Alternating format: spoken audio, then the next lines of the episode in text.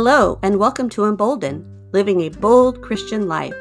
I'm Chris Shetter, an ordinary Christian living with and learning about an extraordinary God.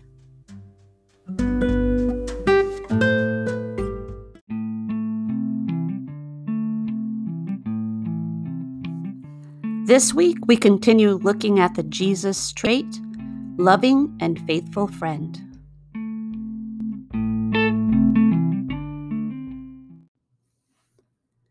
Have a good friend who has been a Christian for much of her life. She's now in her 60s. It's been fascinating watching her in her faith progression. For years, she sat solidly in the knowledge that Jesus died for her sins. She knew that God loved her. She can quote many Bible verses and she taught Sunday school and has an active Bible study life. But it was only in the last year that she has firmly grasped the lesson of being a loving and faithful friend to the unlovable. She was led to finally forgive a family member, to show that person love and kindness. And what she discovered was the other places in her heart that were holding out on God's love for others. Jesus has put out his hand to her and said, it's time to move forward. I love this verse from 1 John 4:19. It says, "We love because he first loved us." When I listen into a Max Lucado podcast, I find myself in the presence of a man who exudes God's love. His voice alone invites us to sit with him by the fire he then gently walks us through the words of Jesus, expressing God's immense, unwavering love for us. It is truly a gift God has given him. In his book, You Are Never Alone, Max Lucado says, You and I long for someone who will meet us in the midst of life's messes. We long to believe in a living, loving, miracle working God who won't think twice about stepping into the thorny thickets of our world and lifting us out. I have an encouraging word. You are not alone. This message of God's love for us and his faithfulness is not a small thing to accept. And Jesus' command, yes, command, for us to open those gifts and use them cannot be leapfrogged. Without honing and living out being a loving and faithful friend to God's people, the rest of the message is rarely listened to or accepted. When the truth of God is wrapped tightly in love, we will find ourselves ready to be God's hands and feet. Max Lucado also once said, During our first birth, we relied on our mother and the doctors to do the work. We were loved and carefully cared for. In our second birth, we rely on the loving God to care for us, to help create a new heart and mind for us. Have you practiced and perfected the loving and faithful friend mindset? Or are you still stuck in the unbelief that Jesus fully loves you, not realizing your chains are already broken?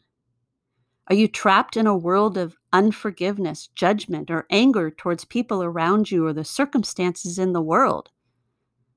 Ask God to reveal to you any hidden places in your heart that keep you from fully living like the loving Jesus. I'll be perfectly honest and say that at the ripe age of 56, I still struggle with anger and resentment. I once told a group of Bible study friends, I wanted to be more, quote, sparkly. You know, that woman that seems to live like she's living her best life and seemingly floating above life's strifes. Everything not only rolls off the sparkly woman's shoulders, but she also dives deep into joyous moments. When my prayer life finally included this plea to God, He showed me how my lack of Jesus type love for others was the chain holding me back. For some of you, that sparkly life is easier to achieve. For others, like me, our well honed training from our past and the perils of our everyday environment make it more difficult. And that's when Jesus, of course, fills the gap between what we are able to accomplish and what we cannot. When we encounter difficult people or circumstances, it's Jesus' love for us and others that is the bridge. John 13:35 says, By this everyone will know that you are my disciples if you love one another. I'm glad I had the opportunity to revisit some of Pastor Lucado's teaching about love.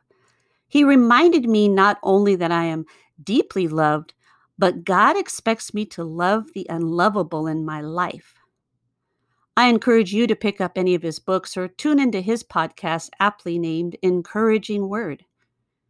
We all can use the reminders of God's love for us and how to gift that to others. For most of us, we need to be in constant training, practicing, failing, and practicing again. And when we fail, we need to make note of how to do it better next time. Pray for forgiveness. Ask God to Tap us on the shoulder when the time comes to do it again. I know the old what would Jesus do saying has gotten a bit worn out, but the question still is powerful. There is no other more powerful, more consistent touchstone for our lives than Jesus. When I pray for God's strength, guidance, and wisdom, I frequently ask for Him to give me that shoulder tap when I'm about to go astray to interrupt what is about to be my typical response to a person or situation, and instead turn my head slightly towards Jesus as a reminder. Ephesians 5 2 says, And walk in the way of love, just as Christ loved us and gave himself up for us as a fragrant offering and sacrifice to God. You'll notice throughout Jesus' words and the New Testament, it's not enough to have the absence of dislike, rudeness, and unforgiveness. He offered himself up as a fragrant offering. He brought something to God. We are to bring something of ourselves into our relationship with the people of this world. There are days that I have only been able to accomplish the lack of something bad. And when I do that, I, well, I feel incomplete. I lay my head down at night knowing I didn't run the race well. I just made it around the track. And so I asked Jesus to help me do it as he would the next time. And of course, he always says, I will. Jesus always loves us, and he is always with us, ready to tap our shoulder. As Pastor Lucado says, you are never alone. He is our constant example to look toward. And in my next post, you'll meet an ordinary woman who lives out Jesus' mindset of being a loving and faithful friend, making her extraordinary to all who meet her. Have a blessed week.